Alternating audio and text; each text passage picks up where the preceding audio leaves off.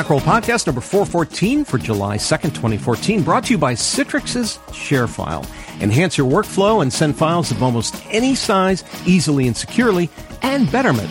Get six months of automated investment management for free when you visit betterment.com slash macworld.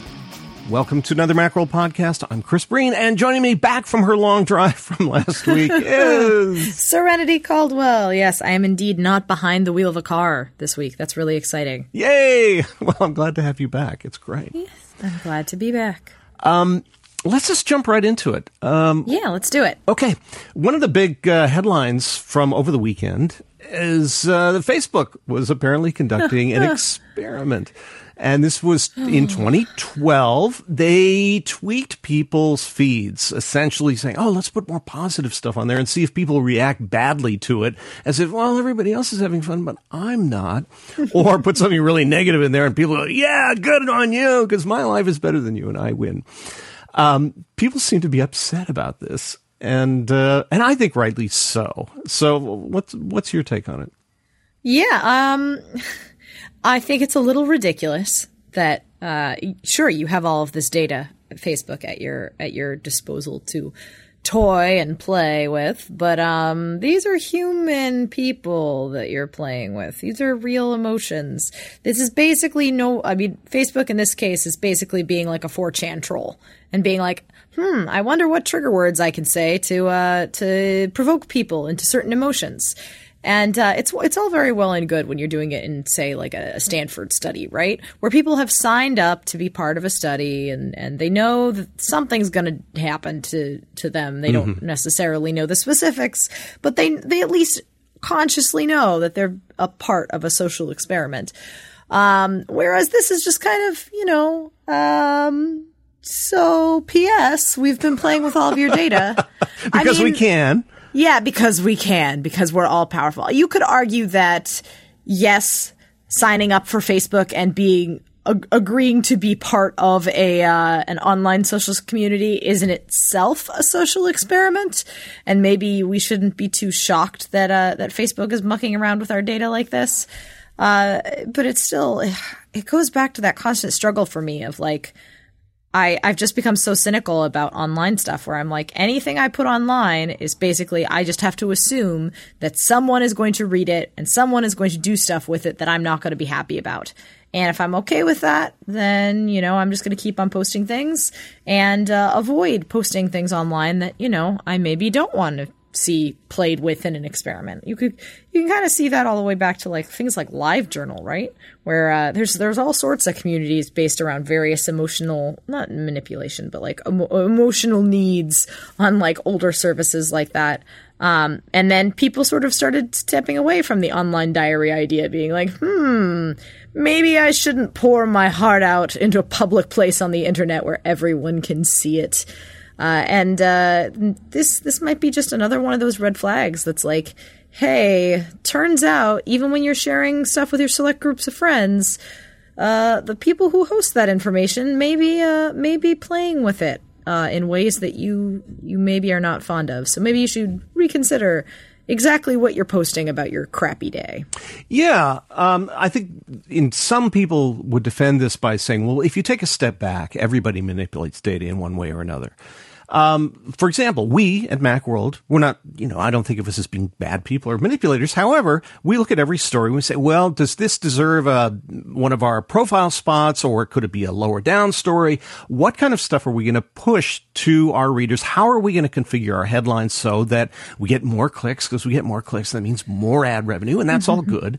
Um, I think Means more good stories. It's more good theory. stories in theory, right? But I think where the the problem a lot of people have with your is intent, which is this wasn't an SEO kind of thing where they're trying to drive more traffic to ads, um, but rather they're kind of playing with their their users and saying, you know, taking this data that they have access to, and their, and their, justification was within our terms of service, it basically says, yeah. you post it, we can use it.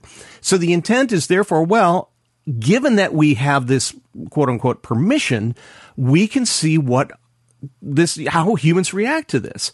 I think it's a great experiment, but it's a as, fascinating experiment. but as you say, with permission. And I'm sure that if somehow they'd put a poll up on everybody's Facebook page and said, you know, we'd like to give this a go. If you, you know, what do you think? Would you like to participate? And I'm sure there'd be enough people who would, although naturally it skews the results because you're aware of the experiment. Yeah. But still, they could probably get some decent data out of this rather than doing it and then two years later saying, oh, by the way, P.S. we did this. Um, and I, I'm glad to see that one of the people conducting the research has since posted and said, you know, in hindsight, maybe that wasn't so cool. but again, it took two years for this to come out.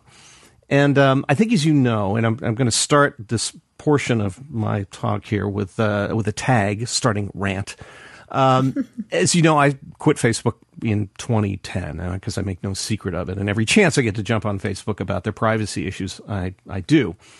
So when I saw this news, I just sort of said, "Yeah, okay, this doesn't seem unusual to me. That this seems a natural extension of a company that I think basically has disdain for privacy. That yeah. they're in the business to sell ads, and anything they can do that is not criminal, um, they will do in order to to get more data from us, uh, so that they can deliver more targeted ads, so that they can make more money. And I get it; they're in business, so this is what they're for.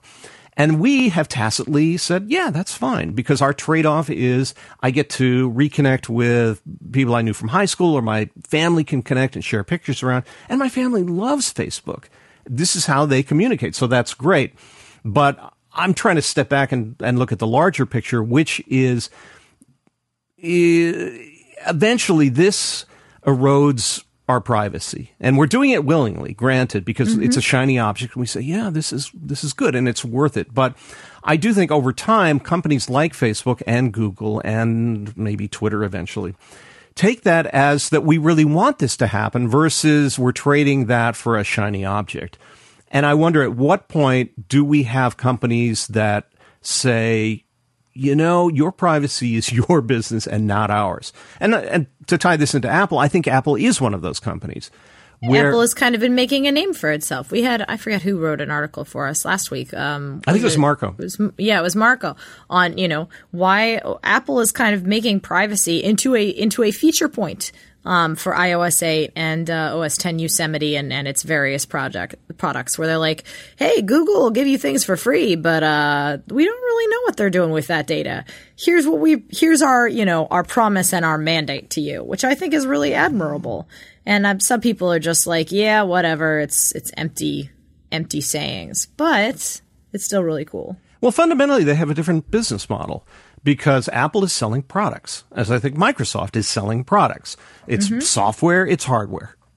Facebook is selling me. Google is selling me because their their clients are advertisers. I'm not the client. I'm simply yeah. a, source of revenue for them. So yes, uh, Google is doing some very cool stuff. The self driving car thing is this, but behind a lot of every a lot of things that Google is doing, it's really about getting information for me so they can sell ads. And that's not Apple's business. Maybe Apple, I guess, would deign at some point to say, yeah, okay, maybe we'll sell a little bit of this to make a little, but for them, it's pocket change where it's not their primary business. So I would far trust Apple or even Microsoft over a Facebook or a Google because I understand what their business plan is. Whereas with the others, I think it's it's kind of bottom feeding, really. It's, it's sort of like we don't have anything else to, to sell, so we're going to sell you, which seems like we've gone through all the good fish in the sea, and now we're just eating the stuff on the bottom that uh, that cleans up the ocean floor. and eventually, it'll turn into Skynet, and we'll all be very sad. Yeah, at, at, least if the Verge, if the if what the Verge says is, is to be believed. Well, and, did you read that story last week? I that didn't. Was really what funny. was what was that about? Um, someone, I think it was on the Verge. Someone wrote basically a, a fictional account of um, of the the rulers or the the founders of Skynet going back into the past, or the computers of Skynet going back into the past, uh, because Cyberdyne Systems has been taken you know taken apart and choosing to reboot themselves via this strange new company called Google. uh, it was a very funny read. Um, and we can put it in the show notes. But uh, yeah, I, I, as I as I said before, I like. I think that when you sign up for a service like that, you are tacitly agreeing to basically like anything I put on here, uh, it's this is going to be publicly viewed in some way or form. It's funny because, you know, um, I knowing that they were doing this social experiment during 2012 2012 was actually the the one year that i did not use facebook Ah, at all so you're saying- which i think is hilarious. Um i i'd almost gotten out. I had gotten all the way out and and uh the uh, the roller derby community is almost entirely on facebook as opposed to other uh other social networks because it it offers good you know media sharing and things like that. Uh but what's become so funny to me is um, Facebook has basically turned into roller derby social network for me in that it's very targeted, right? I've I've made it into not sharing about my life, but very specifically, let's talk about this hyper specific one hobby that I have, and the only people who I am friends with and actively talk on that social network also talk about this one hobby. So it's I, I don't know if I'm really like sticking it to the man, but I, I do think it's funny that I'm like Facebook, you know, everybody else is posting on you about their, you know, their bad days or their job promotions. And I'm like, I just got a new set of wheels. So, what kind of ads do you see? Uh, do you get roller derby ads? No, I actually I, I get like the normal. I get such a weird array of advertisements. Although I think most of it, Facebook like has no idea how to target to me. So they've started uh, workout pants. I'll see, and I'll I'll see usually like. If they if they don't know what to throw at you, I feel like at base it goes down to your gender because it's like all these things about like weddings and engagement rings and fancy dresses and things like you know oh girls what do girls like you're a 26 year old person okay let's just throw basic marketing terms at you and see if something sticks and i'm like huh oh facebook Mm, never change except please change. do yes, please do. All right. Well, let's uh, take a break and talk about Citrix's ShareFile. In business, we're constantly collaborating with coworkers and clients, sharing files like contracts and spreadsheets and presentations. And it's essential that these important files are kept safe, secure, and under your control. And that's why I recommend Citrix's ShareFile. It's the easy to use business solution that allows you to exchange files quickly and securely. For example, when I have large files to share and I really care about them moving to their recipient securely, and they're so large that I fear an email gateway is going to impede their progress, I use ShareFile.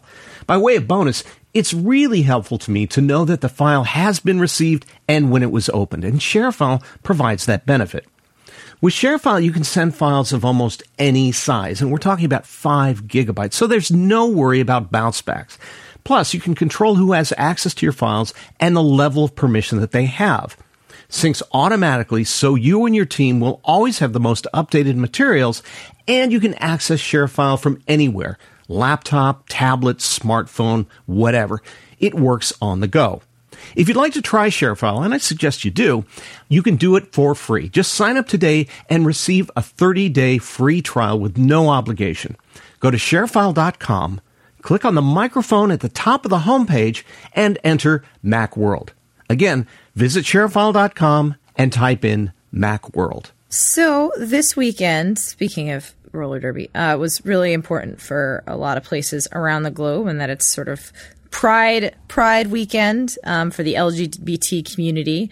And I know uh, my old my old league marched in the Pride Parade in, in San Francisco, and there were leagues marching in like New York. Uh, Boston's parade was a couple weeks ago. Uh, but in addition, it's like you know not just not just roller derby leagues, but businesses march in the Pride Parade. And uh, and this year we had a new, a, fairly prominent new addition to the San Francisco Parade, uh, which was uh, which was Apple. Um, and I think it's the it's the first time that Apple's participated in Pride, right? I think it is, yeah. Yeah, I mean it's it's another one of those things where I feel like Apple is slowly sort of op- cricking its doors open, and not necessarily, you know, I mean. Tim Cook and Apple have been very, very uh, outspoken in the past couple years about wanting to support um, certain causes, um, equality being one of them. Uh, and I think it's really awesome to see that the company is, you know, sort of putting its putting its face behind uh, such a relatively hot button subject still in the media. I mean, I think I think things year by year are swinging more towards equality for all, but there's still, you know, there's there's still many people in the United States who who feel uncomfortable with that and, and have some problems. And so it's really it's nice to see big companies kind of taking a stand and being like, you know, whether you're gay, straight, um, you know, bi, queer, whatever, what what have you, um, we welcome you as an employee at our company. I just think that's that's really that's really cool. And uh, I think Nine to Five Mac posted sort of a compilation of of pe- very very happy, smiling Apple employees and people hugging Apple employees, and Tim Cook posing with Apple employees wearing like these beautiful Pride T-shirts with a rainbow around the apple. And I'm like this. You know, a, it's a small gesture by a company, but it's just made them so. It's made so many people so happy, and I, I that it, it's it'll probably get some backlash from the conservative press, but I, it's it it's one of those things that makes me really like love Apple as a company. You know? Yeah, I. I think this is part of this general opening up of the company where Tim Cook made that statement about, you know, if you're not happy with our green efforts, get out. and um, I don't care about the bloody ROI. exactly. It's like, you know, we're, we have uh, views about what we think is the right thing to do. I think em- embracing people uh, for Pride was terrific, you know, to show that, like, yeah, you know, instead of just simply saying, well, we don't discriminate against these people, but rather saying we support these people. You know, we support mm-hmm. all our employees. And so we're going to fly the flag, which they did. Um, and uh, and then participate in the parade as well. I thought I think I saw something that Tim Cook maybe it was retweeted today said you know good on you all our employees and uh, and celebrating Pride. So I thought that was terrific. Now to play devil's advocate, uh, we're recording this on the day that the Supreme Court um, came down with the Hobby Lobby uh, decision, uh, yes. where essentially they said that if a company chooses uh, let's see, how do I do this in a way that's not politically loaded? Um, chooses not to agree with the part of Obamacare that would provide contraceptives for women, certain contraceptives, not all, um, that that's okay. So on the one hand, they've been being vilified, saying, you know, this is our corporate policy. This is what we believe in. We have this deeply held belief that we don't want to support uh, women and, in contraception because we think there's a religious problem with that. And so they're vilified. On the other hand, we look at Apple and they say, we support gay rights. And uh, we go, yay for you. Um, and yet, so I, I kind of think that that each company is going to be vilified for a different thing, you know, swinging. Yeah. And so how hypocritical are we for saying you're bad because you're making this political? On the other hand, we're saying, oh, you're good because those are the politics we agree with. Yeah, well, I mean, I do, I do think that's that's a, a, hot button issue in a way because obviously, like, not everybody who works at Apple is probably hundred percent comfortable with uh, with gay rights, and um, and I think that's it comes down to at least in my mind the reason why I feel happy about like and supportive of Apple. Uh, besides the fact, besides politics, is just that it's it's Apple saying, you know, we support these people. Obvious, you know, you, you may not support these people, but our company policy is, you know, that we are open, we believe in equality, and we, you know, put our put our happiness behind behind this group of people. And if you don't feel that way, that's okay. You don't have to march in the parade, pride parade, and you don't have to, you know, you can work at home instead of looking at the pride flag float, uh, flying outside your window. Um, but the you know the flip side is like it's the it's the open versus restrictive i think where it's like as opposed to someone saying we're very supportive of this and we welcome this uh, then you have the other company that's like uh, our beliefs restrict this and no matter what you know you can do this only if you have enough extra money to uh, to make it happen and there you know there are there are shades of gray there and i don't want to get into it too much because i don't want a bunch of angry mail being like how dare you support or reject this?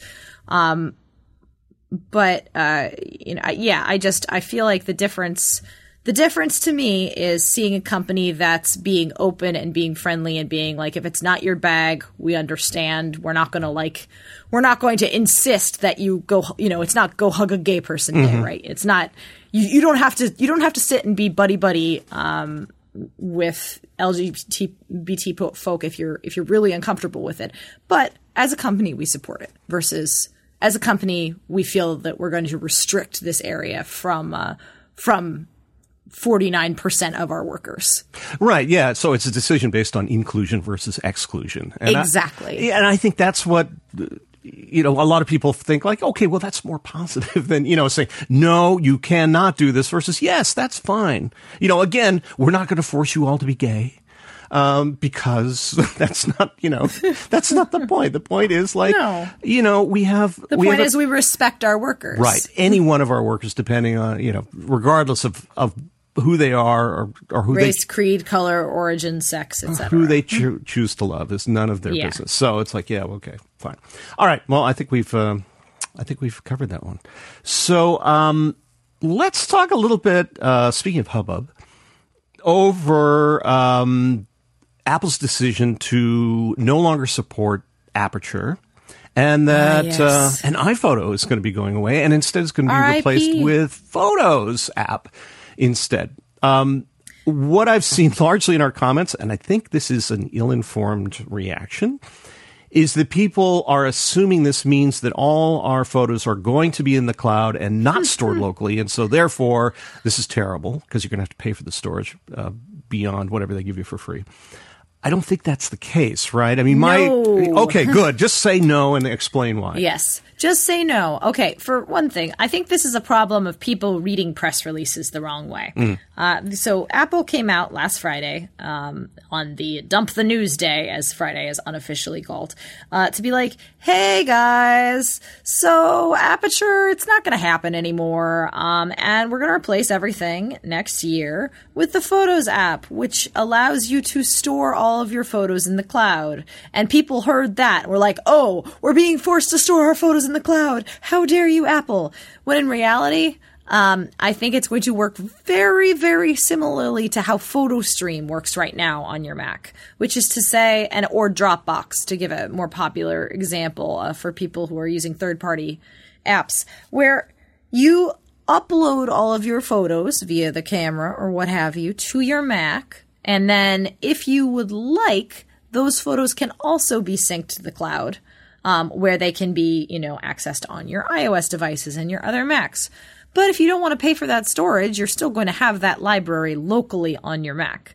Um, Apple is very serious about backup and having, you know, having backups of your data and having backups of your information. And I, I cannot see a circumstance where Apple would ever say, we're, we're going to make the cloud copy the only canonical copy and you can never save things to your hard drive and hard drives are dead. You know, even when they were trying to do iCloud, um, and you had, you know, your documents stored in iCloud, there's still a, a secret folder in the library, um, in your user library that stored all of those iCloud documents on your Mac because that you didn't want to they, they don't want to run into a con- into a, uh situation where all of a sudden iCloud malfunctions and then all of your documents or all of your photos are gone. Uh, we've seen what what happens with uh, with that. We saw what happened when Apple was was much earlier in its sort of syncing strategy. Uh, so I think they will. Everyone who's concerned about only having to store their photos in the cloud, it's poppycock. It's probably going to be an option, not the option. Uh, and uh, and you guys just take take a deep breath. It'll be okay. it's not coming until next year. You got plenty of time. And if you're really concerned about it, there's always Lightroom. Right. And then also people are, are saying, well, you know, that's the, because I, I depend on Aperture. Well, you can still use it.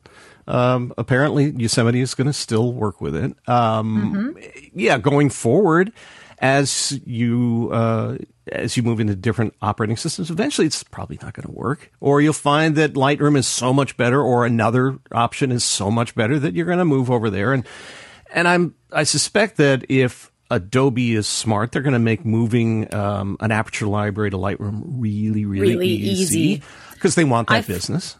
I've- business. iPhoto will be a little bit more difficult, um, from what I understand, in terms of moving metadata. But uh, but yeah, it's. I feel like it's going to be a fairly seamless process for the majority of people. And if you look at Aperture, um, and this is funny because I didn't really think about this until Friday when uh, when this all went down.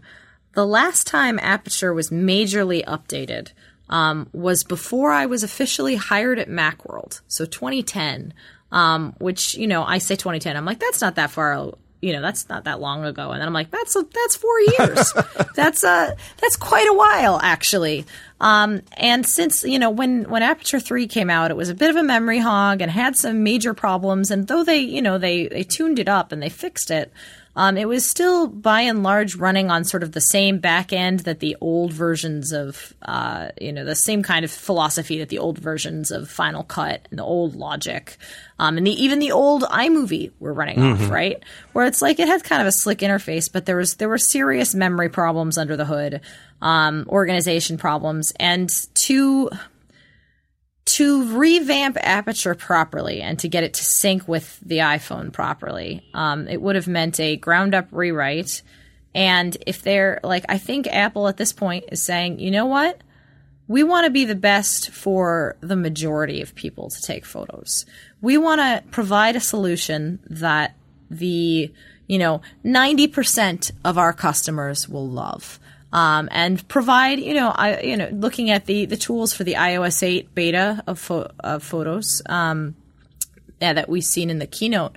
Uh, those are actually fairly advanced tools uh, for a mobile device. And I imagine uh, there will be similarly advanced tools in the Photos app when it re- is released next year. And the, if the idea is let's make a fe- let's make feature parity across our devices, uh, but also provide you know more advanced tools for people who want to do some color correction, but not so advanced that either we're making it too complicated for the average user or uh, we're trying to do too much. Uh, Apple has, you know, I think at this point, Apple wants to do everything. And I mean, they, they always want to do stuff that's insanely great, right? They always want to do stuff that's perfect for their customers, that makes their customers happy. And Aperture, you know, despite being a, a very powerful photo program when it was first released, Aperture has lagged behind mm-hmm. Lightroom in every single subsequent year. And it's just, I think it got to the point where Apple was like, you know, we either have a chance to to keep on doing this or to focus our efforts on the 90% of the population. For play, for things like Final Cut and Logic, uh, the the obvious choice was there are enough of, there are enough people working with this software and trusting in this software and believing in our software teams that we can keep it going. For Aperture, I think the the decision came down to, you know what, I just don't think there are enough Aperture users or there are enough people who really need the kind of tools that we would have to build into a next generation Aperture for us to to take the talent and the time and work on it. Right. I think the writing was on the wall for a long time. And plus as part of 911, I I get a fairly large number of complaints about iPhoto where people say it's slow, it's so slow, and it's always been slow. From the very beginning, people complain about it being slow. And some of the updates that came out for it, Apple would say, yes, it's faster, it's faster. And it was, yeah, faster. But now that we're accumulating tens of thousands of images, and now even more so because we've got these iOS devices that take them, iPhoto really has become pretty clumsy and the performance isn't great. So my hope is that I'm going to get the same kind of editing capabilities in photos that I have in iPhoto, but it's going to be fast and it's mm-hmm. going to be easy for me to find the images I want and tag the images I want and, um, and deal with metadata because it is clumsy to do this in iPhoto. So when I heard they were killing aperture, I thought, yeah, okay. Makes sense. And then iPhoto thought, okay, well, I hope this opens the door to something really good, that there's been a complete rewrite, rethink of how we manage our photos and do it in such a way that I'm not waiting 25 seconds for my library to load or I want to scroll, but no, you can't do that yet because I haven't rendered, you know, the 14,000th thumbnail in this library. I mean, God I, forbid you have more than 4,000 photos. Yeah, exactly. And I don't want it to be my problem. I don't want my app to tell me, well, if you organize this differently, I'd work better. Instead, I just want to be able to go through, yeah, I got 20,000 photos. Deal with it. Okay. Yeah, we'll deal with it. Fine. Here. You know, you, there are better ways to do this, but if you want to be able to scroll through 20,000 photos, fine. Just, we're all, we're all over that. Take care of that. Yeah. And we've seen that implementation already in iOS. I mean, you look at the uh, iOS 7's Photos app. iOS 7's Photos app isn't perfect, but the fact that you can like parse out to years and have those tiny little thumbnails mm-hmm. and tap and hold and have the thumbnail pop up and it's all in real time and it doesn't feel laggy, at least on a, a 5 or a 5S. Um, and that's really impressive. You know, that's a that's a difficult task Yeah. for and and some people have quite a lot of photos on their on their iPhone. I know some people who use their iPhones and their iPads as as gallery tools, Yeah. right? As showcase tools. Uh, so to be able to do that on iOS and to be able to kind of port that back to the Mac is really exciting. I'm so done with iPhoto. I would love. I got to the point where I was organizing my photos, and I still am organizing my photos in folders again because it just got too much of a pain to deal with the library. So I'll. I'm really excited to see the new Photos app. Um, I do hope it comes earlier than spring summer 2015 because I'd like to be able to use it soon, please, Apple. But uh, but if it's if you need that extra time to to bake it and make it good, thumbs up. Okay. Yeah. So the final word on that from us is don't worry, be happy. Yep. And uh, before our last little bit, let's have a word from Betterment. What if managing your investment portfolio was as easy as using your favorite iPhone app? It is now with Betterment, the most popular automated investment service with over 36,000 customers. Betterment has seamlessly integrated technology and years of investment expertise into one elegant application that will transform the way you invest. Betterment's UX and UI are adored by tech and design enthusiasts alike, especially since signup is quick and doesn't involve all the red tape of other investment providers. Their platform customizes a globally diversified portfolio based on your personal goals and time horizon. Once you've invested, everything is automated from rebalancing and tax minimization to regular deposits from your bank account.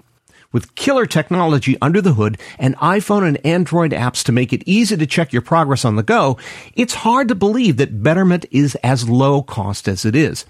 Investing with Betterment saves you time and money, improves your returns, and minimizes their taxes. For a limited time, Betterment is offering Macworld listeners up to six months of automated investment management for free when you visit Betterment, that's B-E-T-T-E-R-M-E-N-T dot com slash Macworld. Uh, so this morning, this morning being Monday, June 30th, when we're recording this, shh, no one tell anybody. um, Apple announced changes to its iTunes U system, uh, which mainly are giving teachers and educators more options within the app itself to create, edit, and, and manage their content. Whereas before, the uh, the uh, iTunes U app was kind of a uh, distribution portal. They're making it more of an interactive portal for the for the content that you've already posted and content you would like to post, which is really neat. Um, it's a it's another kind of door opening on the iPad for for Apple's tools, and it, it brings back to um, to Apple's whole continuity uh, features with the idea of like doing the doing the right thing on the right device. Uh, and some of these new capabilities, like being able to upload photos and videos into uh, into your iTunes U content from your your phone or your iPad, um, I think that's really cool. You know, uh, what what do you think, Chris? I think it is. I think it puts a lot of power into teachers' hands. I hope. Um, and Fingers I- crossed. Yeah, fingers crossed. And I, and I cross fingers because this is kind of the way I felt about iBooks author. That Mm-hmm. when this was first talked about, they said, "Oh, now teachers could be able to create their own lessons and their own books, and and students will be able to do this, and there'll be all these interactive elements, and it'll look great." And then it didn't really happen because I think people found the tools a little difficult to use. Um, Pages was well, you're the Pages expert, right? So you you tried to do that early on, and it was kind of difficult. Yes. Yes, um, iBooks and eBooks was was very challenging, and iBooks Author has gotten better over sort of its uh, iteration process. But there are still, you know, there are still a lot of problems. Um, it's still very hard to, you know, you can't build iBooks Author books for the phone. Uh, you know, there's a whole sort of market being left alone. Uh, so it's it's interesting to see Apple put some effort, put some you know energy and some effort into iTunes U. I hope that's step one. Yeah. And step two in the fall is more books tools. Are you listening, iBooks team? Please. I hope so too, and I hope that they bring these tools to the Mac because it sounds like, from what they're at least the description I've seen so far on the iTunes st- U stuff is a lot of it's going to be iOS focused. That you're going to be doing this importing and and uh, managing your media and content on an iOS device, which may be fine for a lot of stuff, but I might want that larger palette and greater control that I'm going to get with a Mac so that as teacher, I can pull in all kinds of resources, throw it together so it makes a cohesive lesson or a series of lessons, and then bring that out and then be able to spit that out to the various iOS devices in the classroom.